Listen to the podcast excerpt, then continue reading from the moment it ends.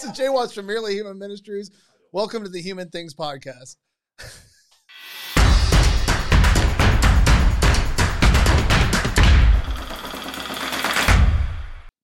Cue the Eric Carmen. I'm all by myself today. I had one guest who got sick.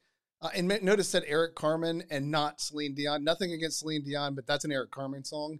So, um, but all by myself. I had the uh, guest lined up, and she was sick. I had another guest who was out of town, and, but that's fine. We're going to run by ourselves several times. Uh, so today, what I wanted to start on, well, I always try to start on something more pop culture, I guess, or less. I guess just an introduction to the stupidity of my mind is what I always say. We were just talking right before we went on about the worst movie they claim they've ever seen. The worst movie. Now, here, this is why I want to talk about it because I don't want to talk about the worst movie I've ever seen. I've walked out of movies before, and and you know I take going to movies very seriously. So there are some just genuinely horrible things out there, but there is a tradition in our household that we call bad movie night, and this goes back to when we were friends, and all of my friends held out, so uh, participated in this. But I want to share this tradition because it may work for you. It's a great thing. Bad movie night. Here's how the rules of bad movie night work. You have to pick a movie that is both objectively bad, but that you love. And your friends have to watch it with you. So whoever is the master of the bad movie night gets to pick the bad movie. For example, two of ones that I've made people watch before multiple times. If I get a new group of people, one of them would be Berry Gordy's The Last Dragon which is the pinnacle of bad movie awesomeness. I love that movie.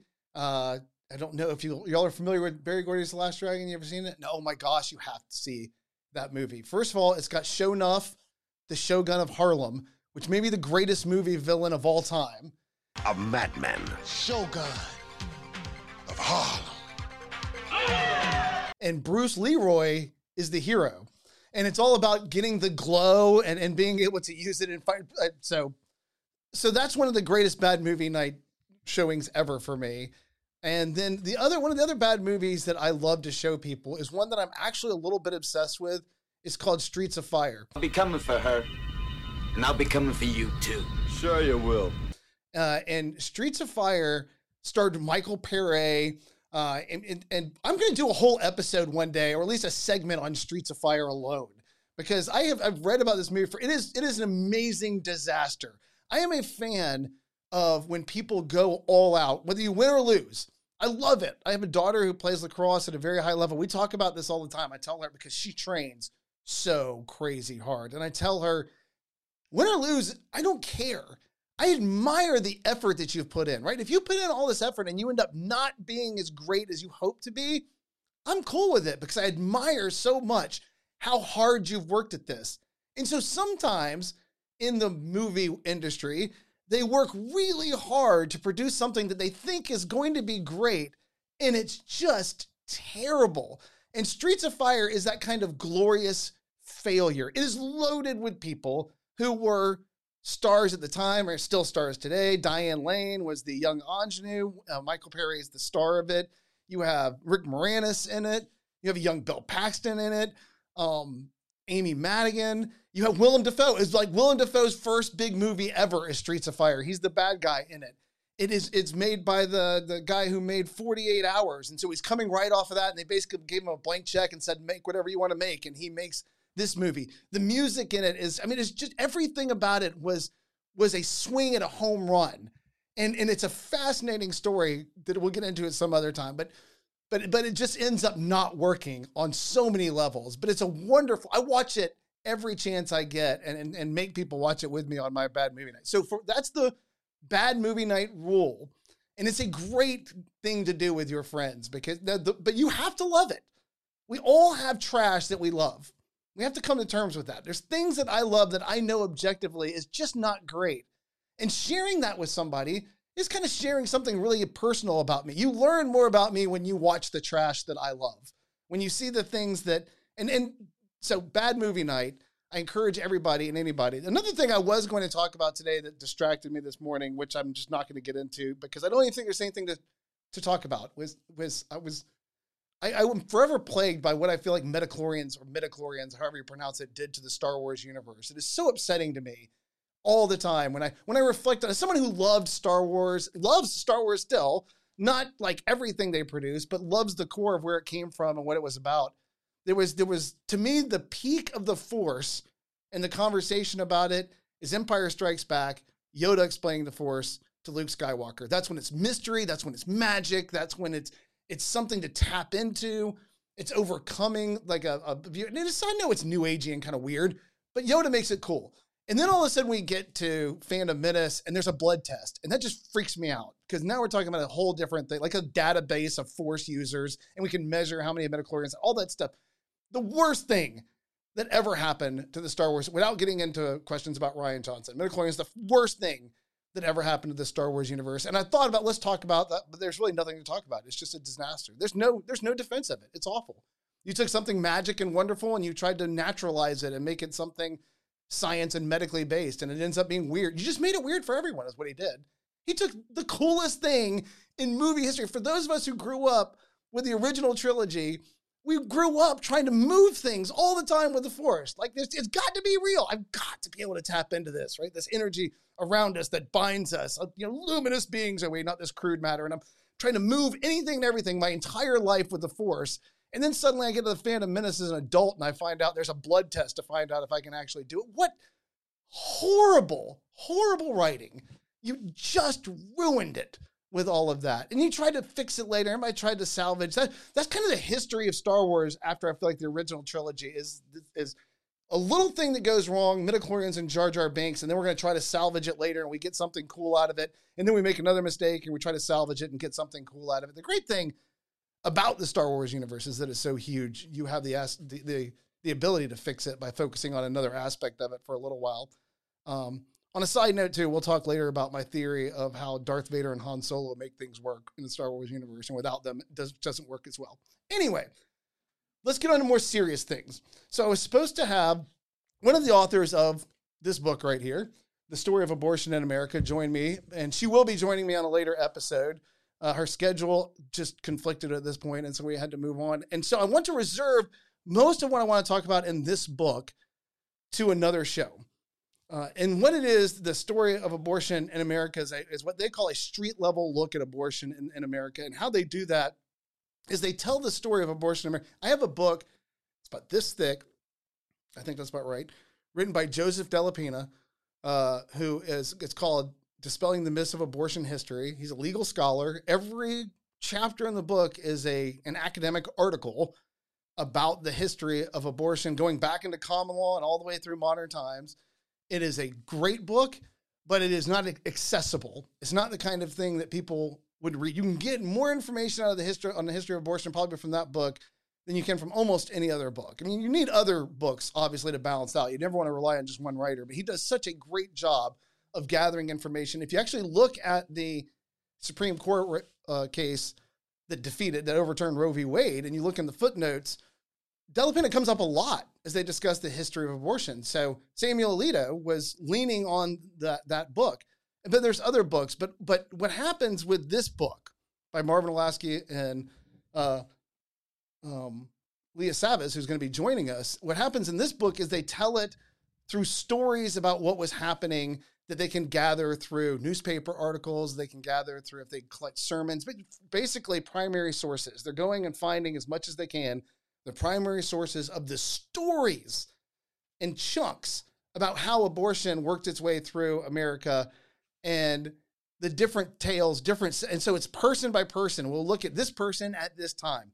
The reason I wanted to bring it up, the only thing I want to talk about it today and leave the rest of it to talk about with her at a later date is whenever I try to read anything, try to read, like I'm struggling reading, whenever I read anything, I am trying my best to remain as neutral as possible when reading it.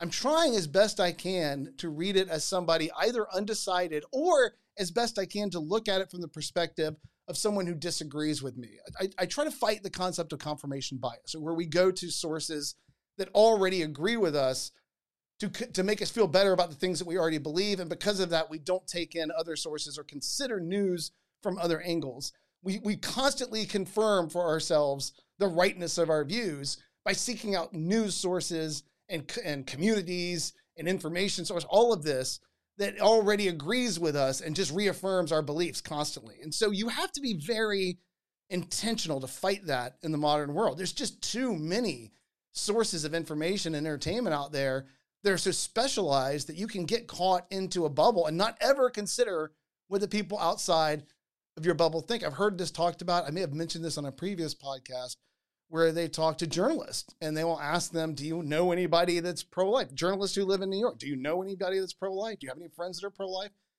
And it's a surprising number of them that answer when you poll them, No, I don't know anybody that holds those views. So, how do you understand people when you don't know them? And when all you do is look to sources that reaffirm your belief.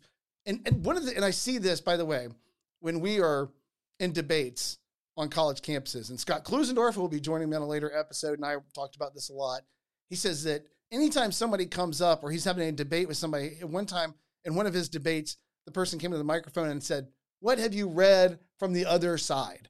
Who of, disagrees with you have you read and studied to try to understand the view that you're arguing against better? And Scott can immediately rip off 10 books, 10 articles, people he's talked to. Scott has spent a lifetime trying to understand as best he can this view so that he might teach others to be able to engage this in a, in a productive way. And the people that he is debating, he said, invariably answer nothing. They've made no effort to know what the people who disagree with them believe or think like. They have only gone and looked to the sources of people who agree with them. And so even when I'm reading somebody who agrees with me, I'm aware of that as a failure of consideration and intellectual honesty. And so I'm trying my best to read it with an with a open mind about the people I disagree with. So as they're sharing stories about the people who actually provided abortions in the United States, when abortions were terribly dangerous and when they were illegal almost everywhere, and, and particularly in some of this one section, one chapter, they talk about abortions in New York City. I try my best to think, what would somebody who thinks that abortion is a right and that it protects women's freedom, think about these people who are providing these. Would they elevate them in some way or another? And someone like think, think of it in terms of civil disobedience. I want to give them a chance to show that they're not what I assume that they are, which is people deeply morally flawed people, and in some cases monsters who are making money by providing a service that they know people want, but these are not good people doing it, right? And and so try to fight the urge to cast them in that light before knowing more about them. And why I want to talk about, and I've mentioned civil disobedience. One of the things I think that is important to understand about civil disobedient movements. Let's talk about uh, Gandhi in India, or you talk about Martin Luther King Jr. here in the United States.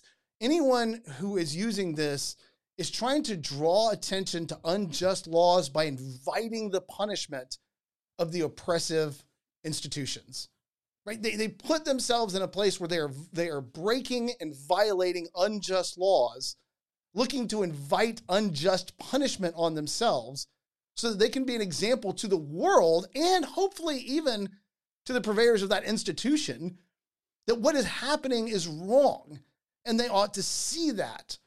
That was one of the things that I remember reading in a biographer about Martin Luther King Jr., where he talked about why he felt like he'd mentioned at some point that he was so effective in the South and less would have been less effective in the North was because even though Southern racism was more virulent, the hatred was more out there, outspoken, direct, and seen, unhidden in any way, even though they were capable of greater evil by their racism and unapologetic for it, he said that the Bible Belt also saw themselves as Christians.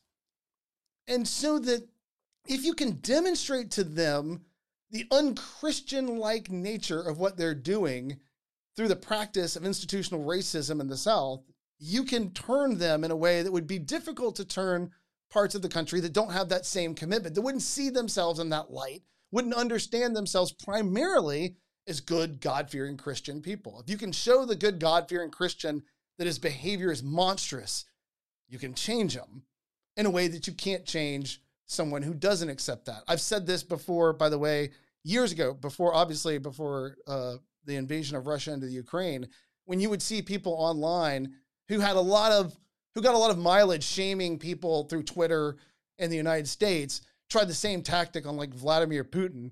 You're like, you're not going to bother him He doesn't care what you think. That guy has no conscience. He won't, you can't cast him in a negative light, put him in a situation where he's going to evaluate his behavior and say, yes, I ought to live up to a different standard. And I see it through these acts of repudiation that you're trying, or these embarrassment of this, whatever this online world that you're trying to do.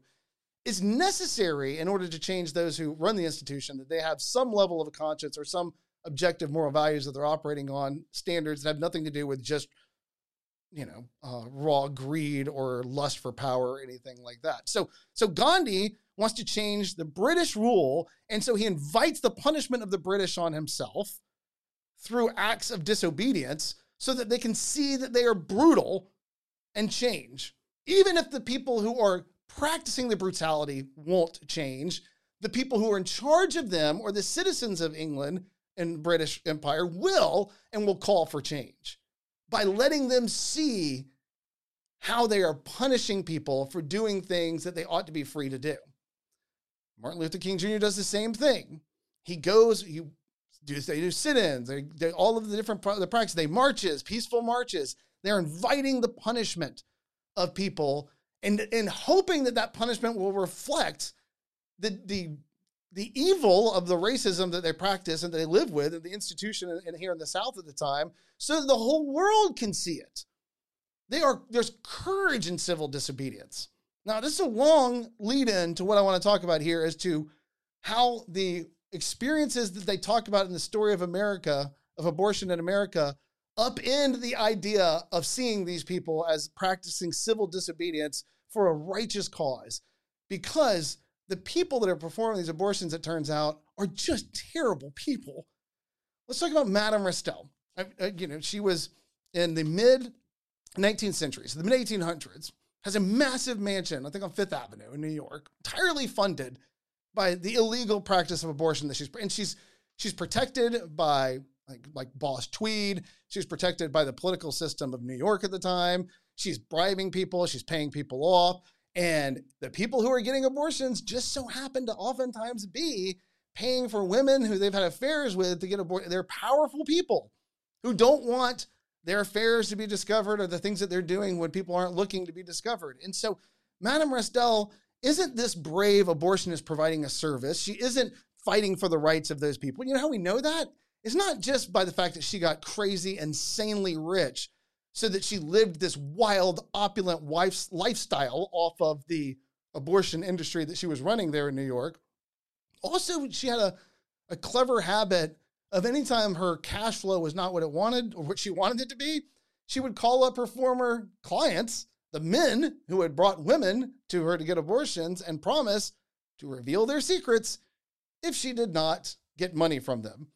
She had them she owned them. She blackmailed them. This is not civil disobedience. This is not a brave person fighting against unjust laws.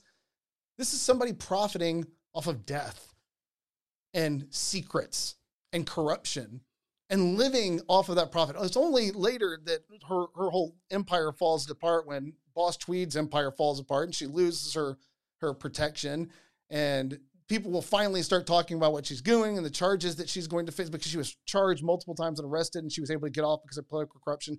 She realizes that's gone and she takes her life. Other great stories about these people, these abortion providers. We have case where a man, an abortion provider, accidentally killed a woman he was trying to provide an abortion for. So rather than face the consequences for what he's done, go to the police and say, I'm sorry, but I was just trying to take care of her. I was doing what she needed for her. I'm a medical doctor. I'm defending her right to to choose what she wants to do in her life, he folds her up, puts her in a trunk, and tries to ship her to Chicago so that her body won't ever be found. She's discovered on the train. Uh, another lovely guy did the same thing, trunk trick, but instead he threw her into the river. By the way, this guy cut her nose off and all of her hair off before he threw her in, so it should be difficult to identify. We have dozens of stories of in the early 20th century women who go and get these illegal abortions and the abortion doctor tells them, no matter, I will not do this unless you promise me, unless you promise me that no matter how badly this goes, no matter what happens, you will never mention my name and never tell anybody about my involvement here. And the women kept that promise, oftentimes to their death. They, they would not tell who this guy was. So these aren't brave people doing a great service to people who are trying to practice their constitutional right that they're being denied by the world around them. These are opportunistic people trying to make money. And when things go wrong, they cut the very people they claim to be serving loose to face those consequences by themselves, even when that consequence is death. They're not inviting punishment. They're not standing up to oppression. They're not making themselves the object of an unjust society so that people can learn anything about it. They're operating in secret, making money, and hiding every time something goes wrong.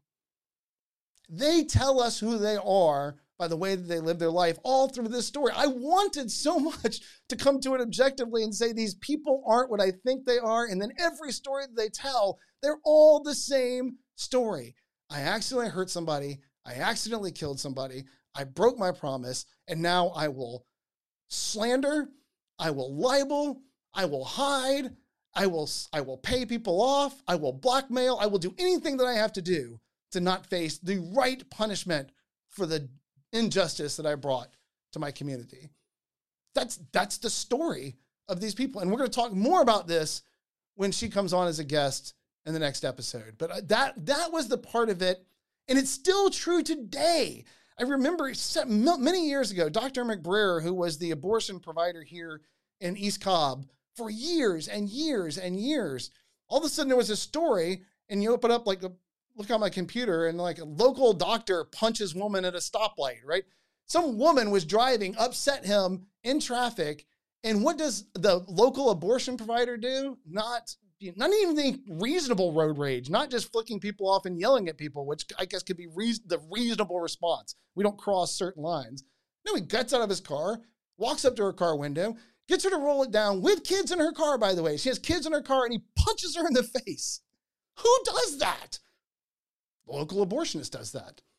Look at Kermit Gosnell. Look at, I mean, we could go on and on about the stories of the weird things that these abortionists do and the way that they live their lives and the, the flaws in their moral character that start to come out.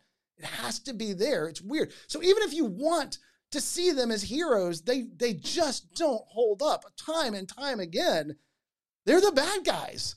They show themselves as being the bad guys by their behavior and the things and the other life choices surrounding it but so that was just one aspect of this that I wanted to talk about. So another thing I wanted to discuss, the the other thing I wanted to talk about today is oftentimes and when I talk to pro-life groups where it's training, right? There's there's different types of talks. You go into a place where everybody disagrees with you.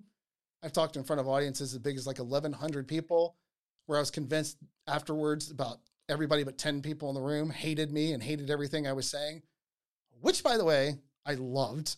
It's, it's a different energy. I mean, it is it really is a different energy, but there is something pure about being able to stand in front of those people and defend your position and not let it change you. Uh, and I and I mean in the sense that it not let their hatred or anger transform you into something that you want to be. That for me as a Christian, it's a deeply Christian thing to be able to do. Even though I'm not arguing as a Christian in the sense I'm not saying the Bible says abortion's wrong or God hates abortion. I'm making the case that science demonstrates the humanity of the unborn and our best arguments, our best understanding of what it means to have equal dignity around through all human race is philosophically grounded in the idea that every human being has equal dignity and our dignity is grounded in our humanity because it's the only thing we all share equally.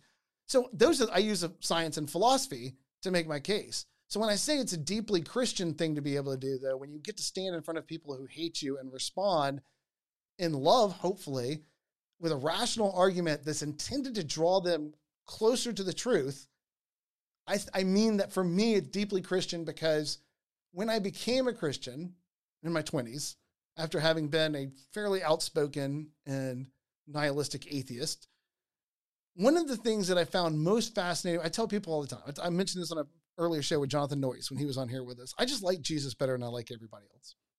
I mean, I just, that's mostly what, there was a lot of things that led me to the cross, a lot of research, a lot of reading, a lot of history, a lot of trying to understand what Christianity said. Those were the things that led me to be willing to look at Jesus. But what tipped me over into Christianity was him. I just like him better than I like you, whoever you are. It's just easier for me. I like him better. I said that in front of my kids the other day. They got very mad. Like, I can't believe you would say that. Sorry, I like Jesus. It's good for you, by the way, that I like Jesus better than I like you, because it's the reason I like the the fact that I like Jesus better than I like everybody else has made me a better human being. Because if you'd met, if you if Jay who who preceded Jesus was your dad, you'd be miserable. Your life would be miserable. He was a terrible, terrible person. So Jesus has made me better, but I follow him because I like him better than I like everybody else. And one of the things about him that fascinated me the most, I would say that I was a pure, when I was an atheist, I was a pure child of the culture. The culture taught it, I believed it in every way. Right? How did you tell somebody you wanted that you loved them? You had sex with them. That was the sign. Why isn't that every romantic comedy? Right? You have two people that have been tracking as friends for a really long time. How do we know that they're finally in love? They have sex with each other. That's that's how we get there, right? Now everything's transformed. Sex magically transformed this friendship into a love relationship. And and and you see it's so sex was, you know, how we express that sort of affection for each other, drinking, all everything, everything that I was taught, I believed. And I would return hate for hate, anger for anger, happiness for happiness. If you were happy around me, you got happiness. If you were angry, I was happy to go there too. We would be angry with each other. If you wanted to fight, we would fight. However, you wanted to do it, I was a complete, I, I was, I, I- the world controlled me completely. And what I found fascinating about Jesus was that it didn't control him at all. The world made efforts to change him into what it wanted him to be, and he resisted it and stayed as he was through it all. He was the first I had ever read, ever seen that I felt like I could say that about. He was who he was, no matter what was going on around him, and he stayed true to that. And that was one of the things that sparked in me this sense of this guy's different. He's different than anybody I've ever read about or seen because he remains himself in spite of the tremendous pressures around him to compromise or be something else. And I love that about him. And so when I say standing in front of an audience that hates you, that's angry, that's maybe saying ugly things about you, because they do, and not let it change you, not let it make you hate them back or respond in anger, be strong, but not angry. That's deeply Christian for me. It's something that I love about Christ, and it's an opportunity that He's given me, that God has given me, to reflect the change that He's worked in my life. The old Jay would get as ugly as you wanted to get. I was raised in a family of fighters, man. The people in my household, it was whatever I have to say to break you, I will say. That's the world that I grew up in. It's funny. I was talking I, a couple. It's interesting. that I've met a, a couple other people in apologetics that come from a very similar background, and we were they were, when people ask why does it not bother you when people say ugly things to you, I'm like man, that's just like Thanksgiving, right? I mean, that's just like going home. That's just like Christmas Day. That just people saying horrible, awful things to you. I grew up in that world. I'm fine with that, right? And if it didn't bother me as much when my dad said it to me, how much is it going to be bothering me when some stranger says it to me? I learned to live with it from the people that I love the most. So, and my family, by the way, is not that way anymore, just to be clear, but it was the world that we grew up in. It was a different world at that time. And so standing in front of that audience and being and, and, and what happens after the when you when you talk to people who agree with you, it's a different conversation when it's over. They have different questions. And one of the questions I get more than anything is what is the best argument that the other side has to offer? That I hear that all the time. Everybody wants to know what is the best argument that the other side has to offer? What is there anything that's difficult for you? And I always tell them, first of all, let's be clear. If there was anything that I felt like was really that hard, I probably would not be as passionately pro-life as I am. I mean, it's the fact that I've heard all of their arguments and still remain unfazed that I remain the the the the the advocate for the pro life position that I am. Right? It would be odd for me to be conflicted on this issue and yet do the things that I do for a living. I obviously believe that the best arguments demonstrate the humanity of the unborn. So when we ask what are the and, and another thing I would like to to say before I get into what I think the best argument of the other side is, is that you have to respect whatever argument they give you. And that sounds crazy because some of the arguments are just, I mean, trash. They're, they're terrible. They, they make no sense at all. But here's the thing I'm not trying to win arguments, I'm trying to win people. And the person who's standing in front of me who believes that the pro choice position makes sense, may offer me an argument that I think is just terrible. But I'm not going to get them to let go of that argument by being a jerk and telling them how terrible that argument is.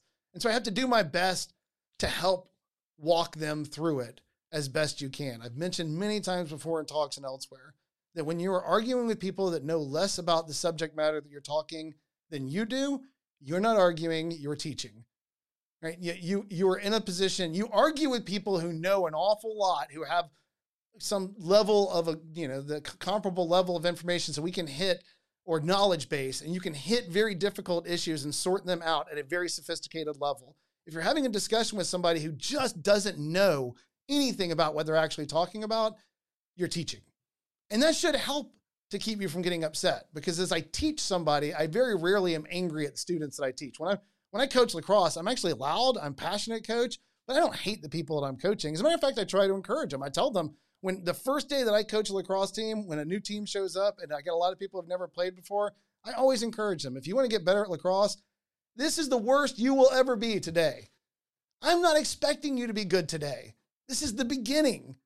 It's all going to be awful today, but we're going to get better if you work, if you're willing to work. And that's so when I'm talking to somebody who doesn't fully understand issues and they clearly are saying ridiculous things, I try to be patient and kind with them because I'm teaching them through this moment. I'm walking them through it because I want them to get better at thinking, because I want them to live a life more in accordance with the truth and all that's good and the human flourishing that we exist to pursue. And so when I talk about the best arguments from the other side, I always try to start by telling people every argument that they offer is the is one of the reasons they are struggling with it. So I have to respect everything they give me as much as possible in order to help them sort through it. Uh, we can get to a place where we have to cut the dialogue off if they're just too disrespectful. But but the best argument I think is the bodily autonomy argument, and here's why. Uh, I brought a whiteboard with me uh, just because I like whiteboards. So we'll see if it works out. But um, post production, people are going to add stuff in anyway. So maybe we'll have to do that if this just looks stupid, right? So three in in general, if we start off the the reasoning through this, saying the question is, is the unborn one of us? Scott Klusendorf, Greg Koukl have talked about it for years. What is the unborn? They say that's the central question. I say, is the unborn one of us? It's the same question. Are they one of us? If, if you and I agree that it's objectively wrong to kill each other, then we agree that we are the kind of thing that we ought not to kill. So then the question is is the unborn one of us?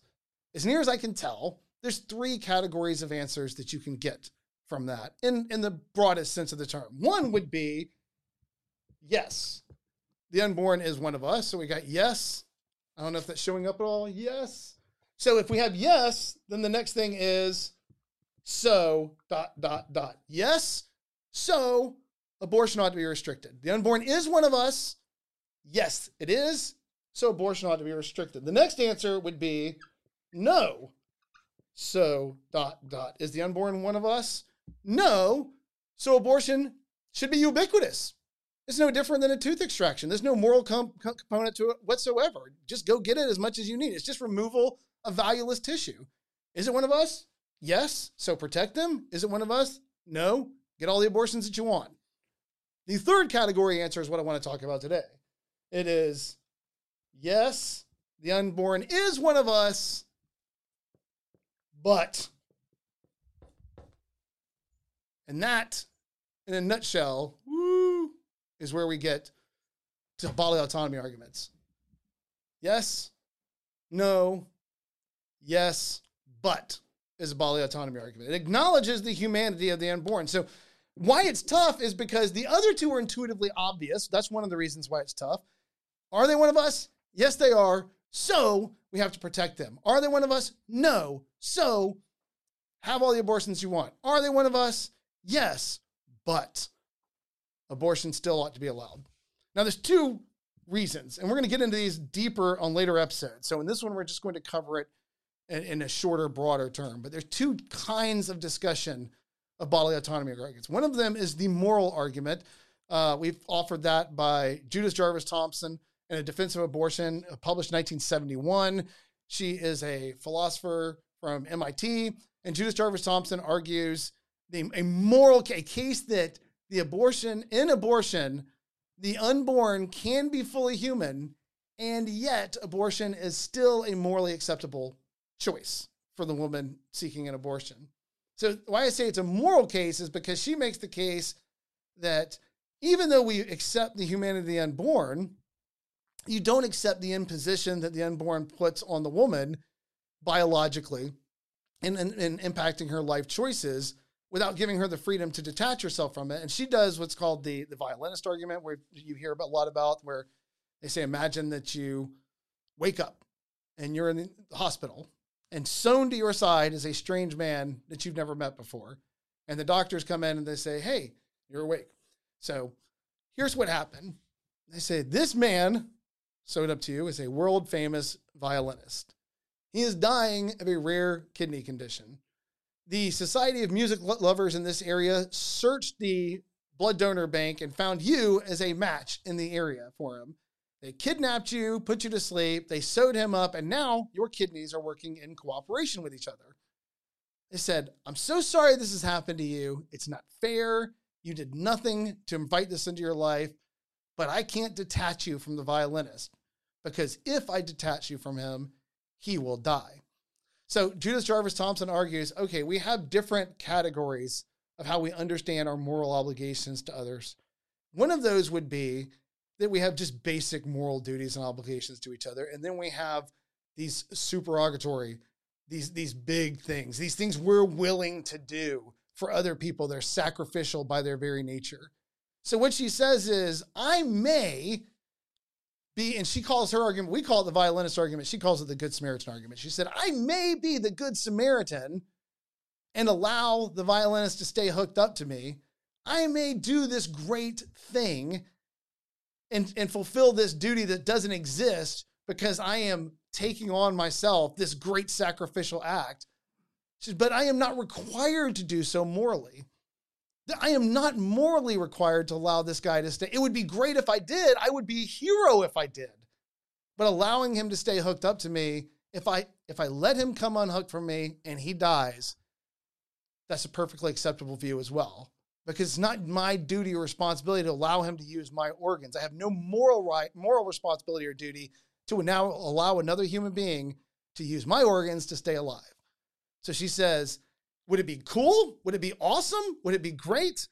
Yes. Am I morally obligated to do it? No.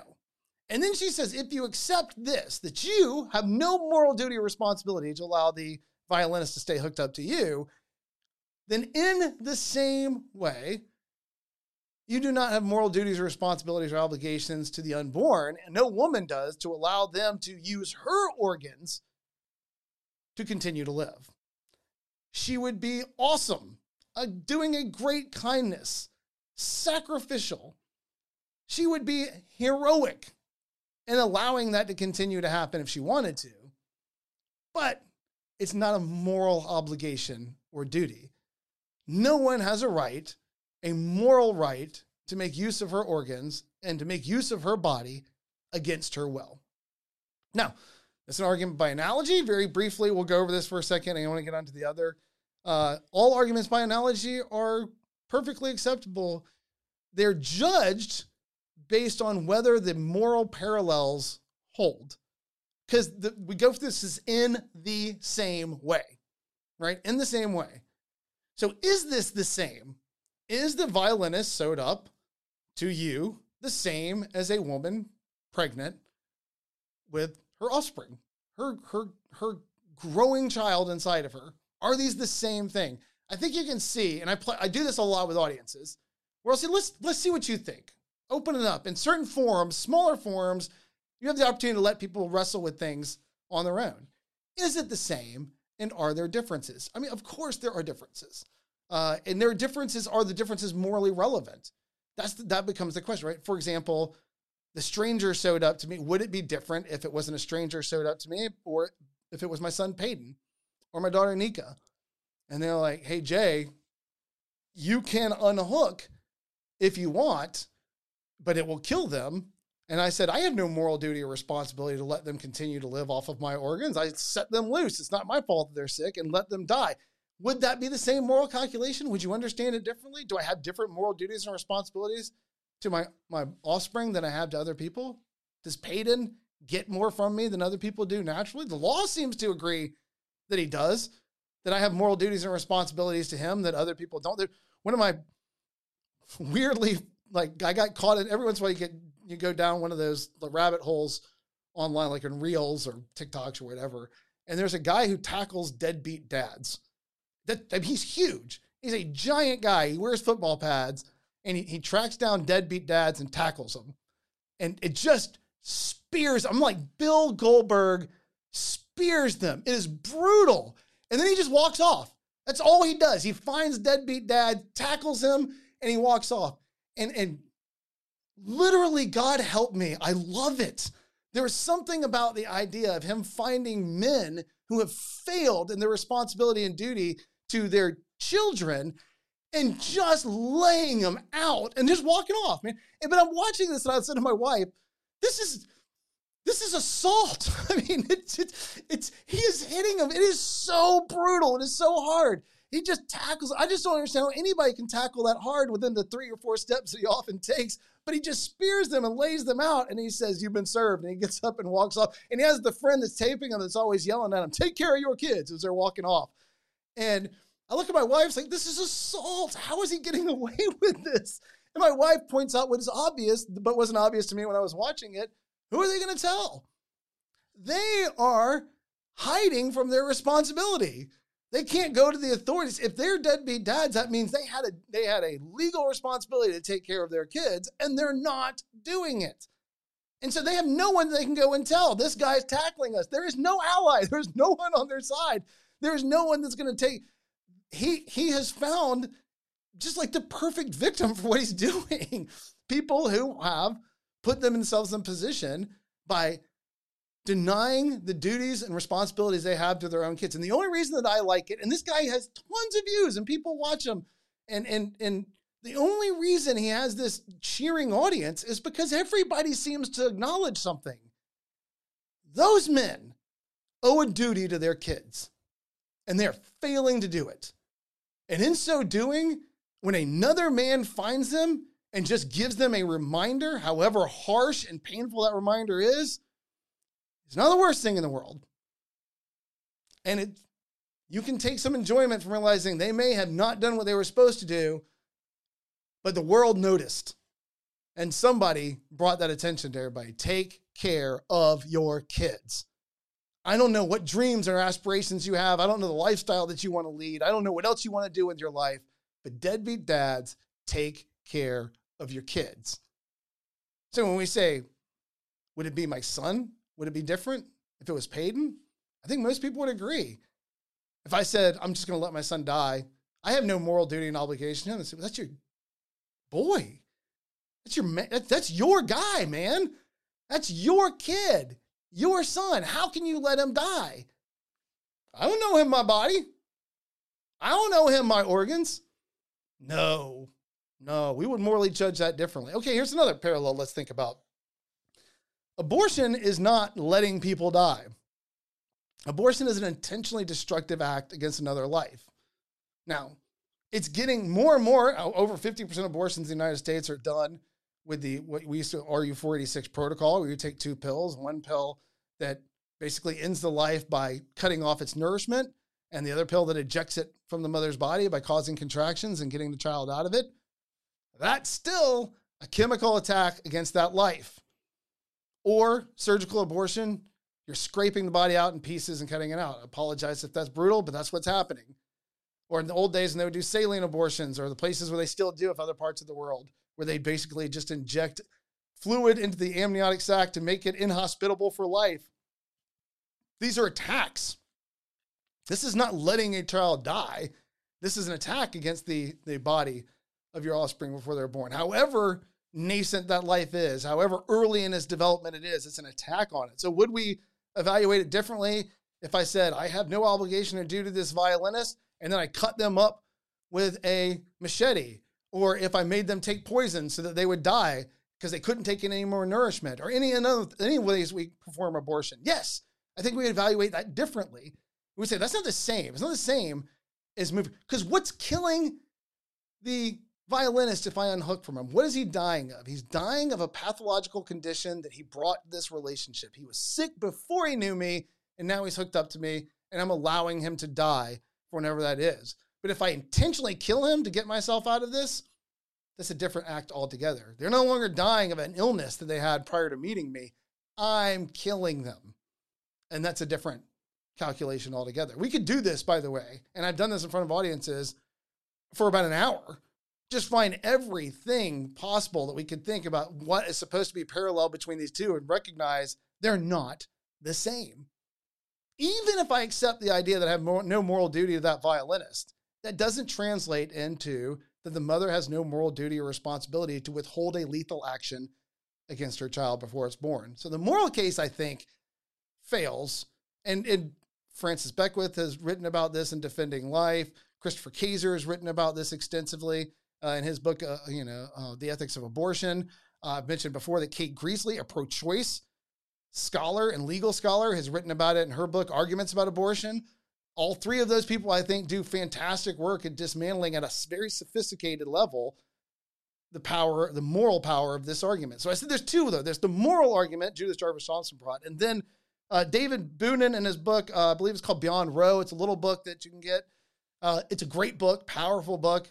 You learn a lot when you read people who disagree with you. He puts forth what he talks about is like more of a legal bodily autonomy argument. He said, and the, remember, the power of this is when going back to my little, my, my, my lovely little board here, right?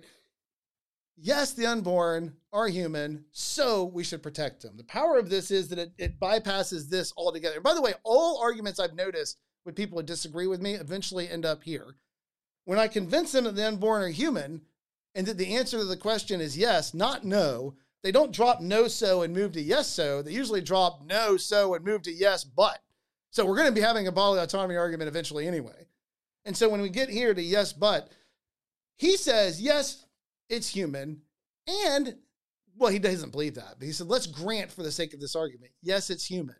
And I'm even going to grant further yes, it's immoral, but it should still be legal. So he says the morality, let's set the morality of it aside. It could still be wrong and still should be legal.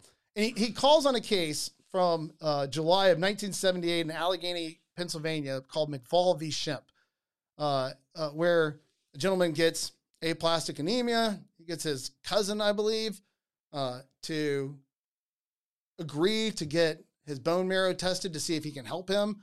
His cousin, knowing this is a painful procedure, backs out and he sues him, saying, You said you would do this, and I'm going to die if you don't do this. And McFall v. Shimp is a very short judicial decision. I think it's like a, I think it's a page and a half, or it's, it's very short. And but why it's relevant, and it's you know, it's this is not a Supreme Court case. This is from a, it's a very local case. But why it becomes relevant for so many arguments when we get into this is that the judge makes this distinction.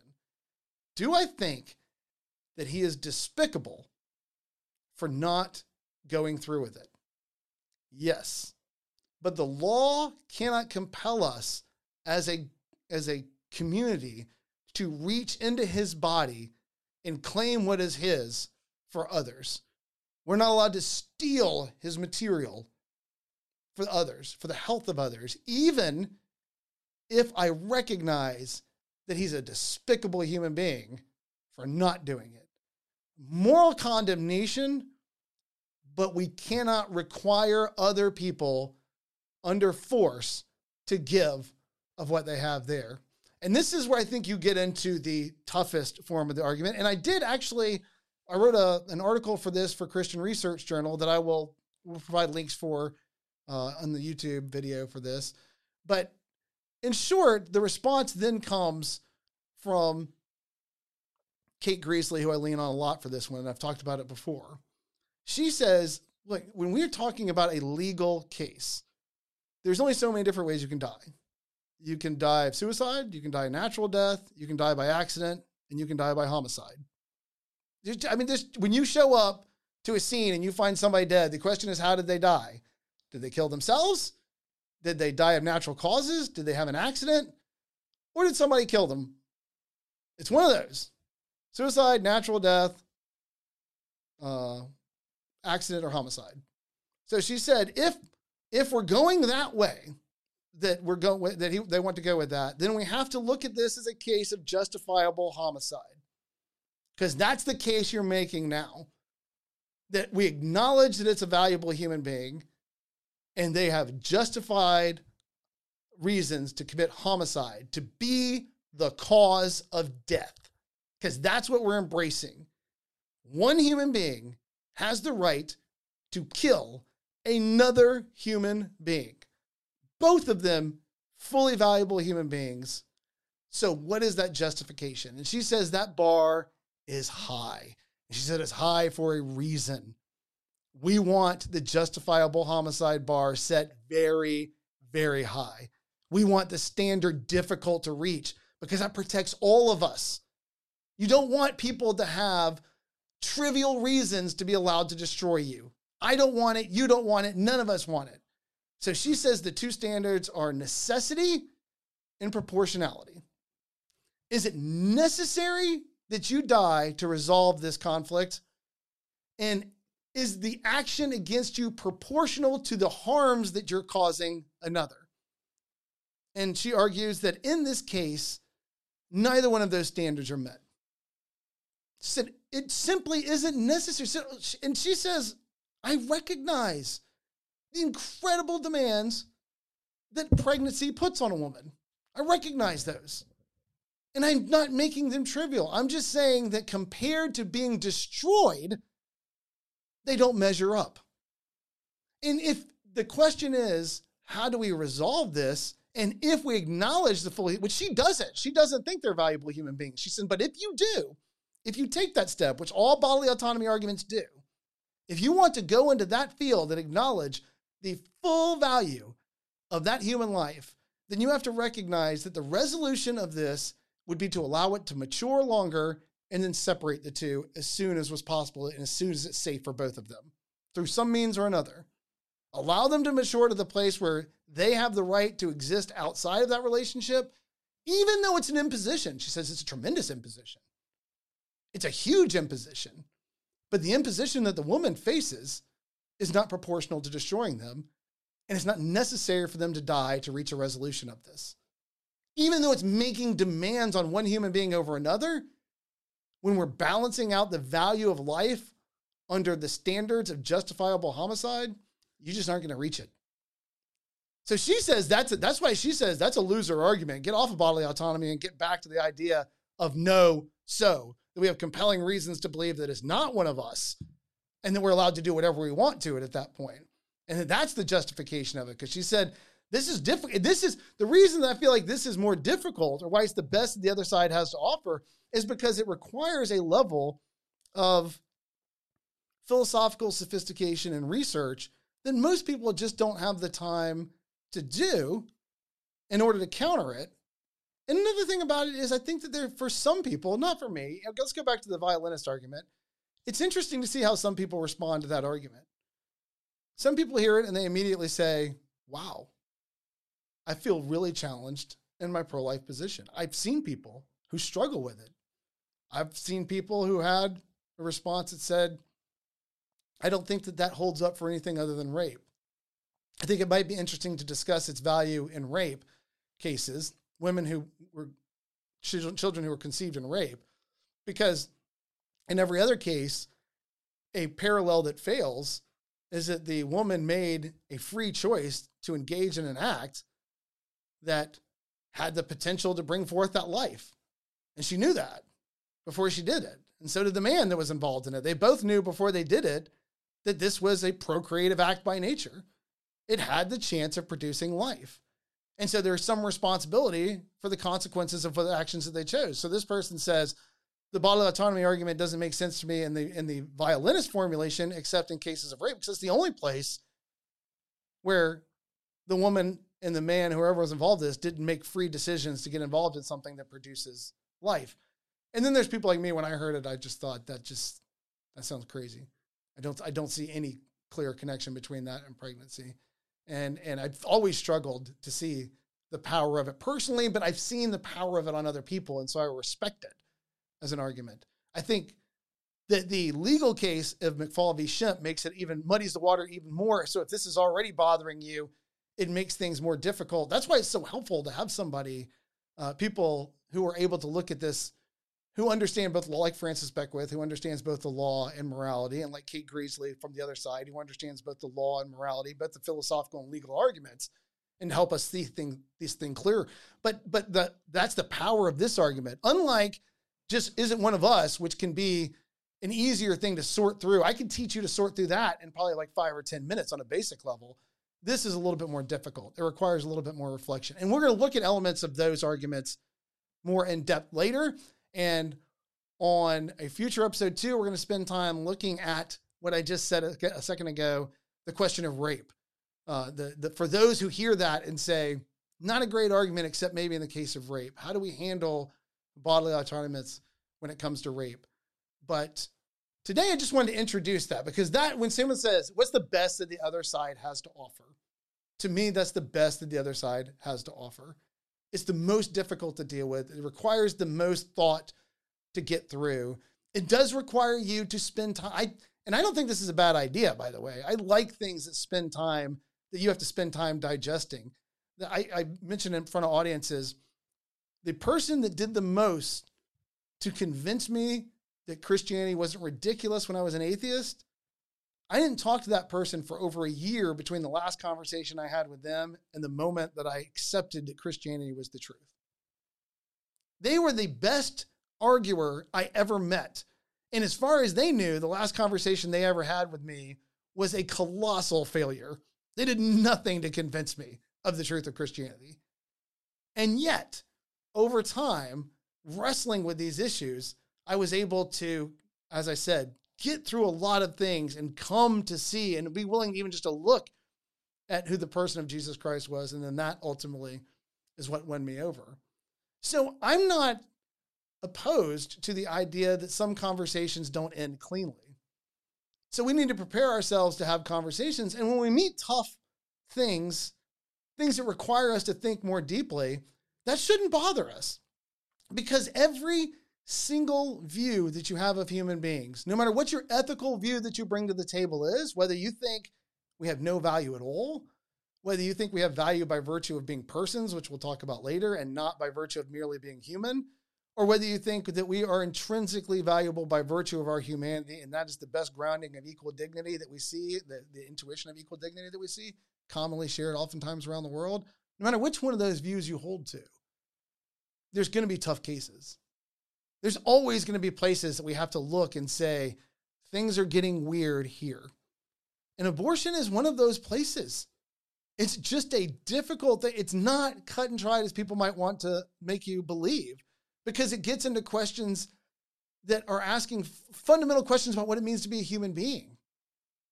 Am I valuable? Do I matter? Do things like objective moral values and duties exist? Do I owe something to my fellow man? All of these are tied up into this question and what are my duties and responsibilities to my children?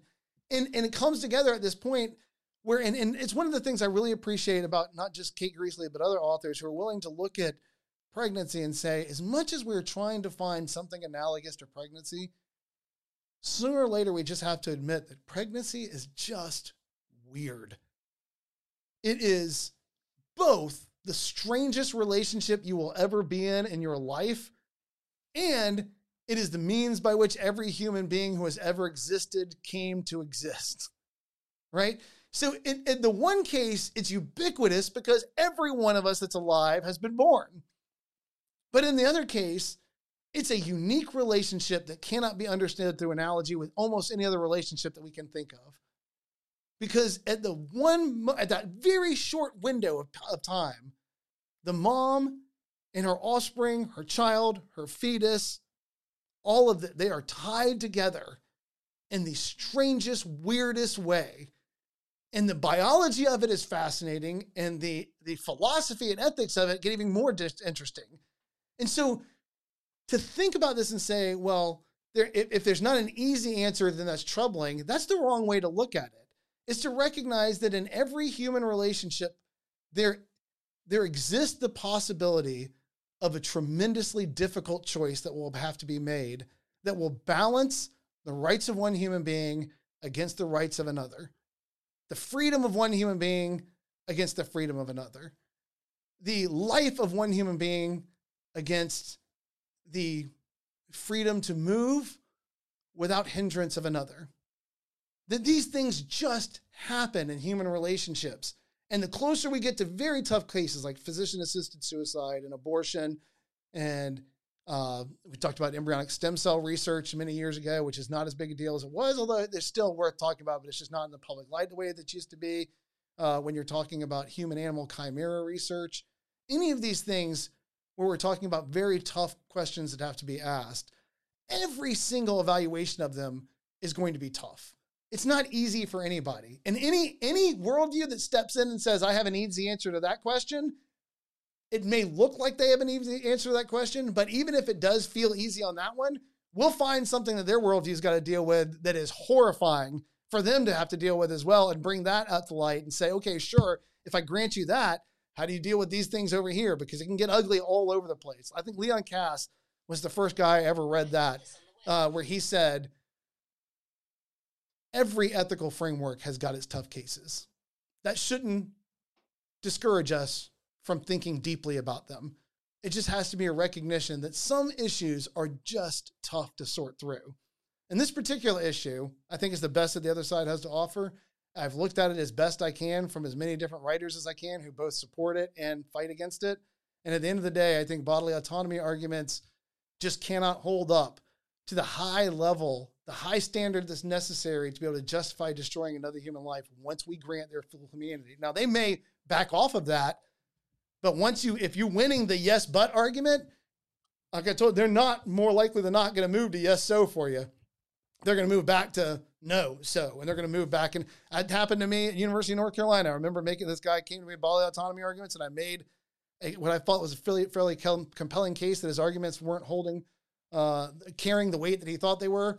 And he responded, at the end of the day, I just don't think they're human. It's like, well, then why do we spend the last 30 minutes doing bodily autonomy arguments? At the end of the day, you just don't think they're one of us. But now we got to go back and answer, why do you think they're not one of us? And I'll tell you why I think they are.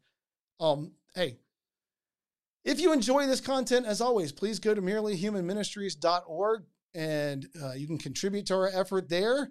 Uh, we thank you so much for the audience that we're gaining. Little by little, I am hearing from people. If you ever have questions, please feel free to go to our website, merelyhumanministries.org, and find the way that there's a way to ask me questions at the website, or you're free to email me at jwatts at merelyhumanministries.org. Just the letter J W A T T S, at merelyhumanministries.org and submit questions there. We will have a guest on the next show, and we are also working to get young people to come and join us so that they can share their experiences, both pro life and how they're interacting with people on their campus who disagree with them. Thank you so much for your time. This has been Human Things. Have a great day.